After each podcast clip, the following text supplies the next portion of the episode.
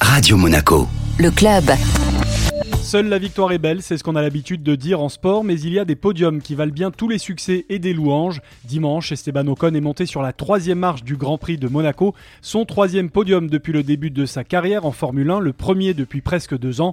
Ajoutez la septième place de Pierre Gasly et vous obtenez un week-end presque parfait pour Alpine. De quoi redonner le sourire à toute l'équipe et en particulier à Laurent Rossi, le directeur général de l'écurie française, au micro de Nathalie Michet. Oui, c'est un bon résultat, c'est bien. C'est plus en rapport avec ce qu'on aimerait voir euh, tous les week-ends. Un circuit comme Monaco consacre quand même beaucoup le talent euh, des pilotes.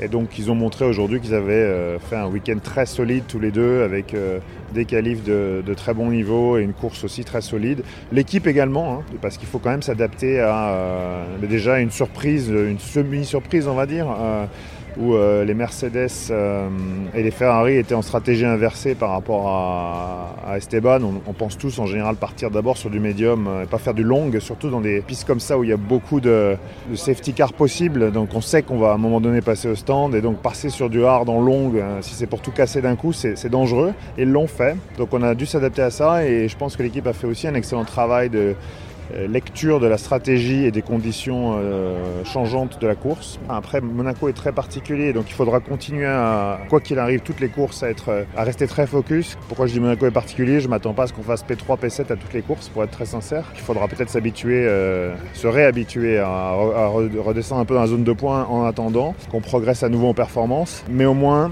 la discipline, l'envie de bien faire et d'adresser les problèmes et de faire progresser et la monoplace et les opérations en course était de retour. De ce point de vue-là, oui, la saison est partie. Depuis Miami, euh, oui, la saison est repartie. Ça fait du bien, cette équipe le mérite. Un beau week-end, oui, un très beau week-end. Du bonheur chez Alpine, soupe à la grimace chez Ferrari.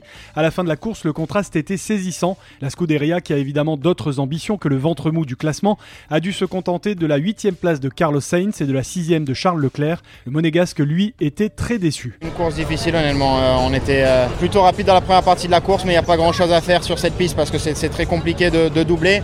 Je pense que le mal a été fait avec la pénalité d'hier. Hein. Clairement, on partait troisième, ça aurait été une course euh, très différente.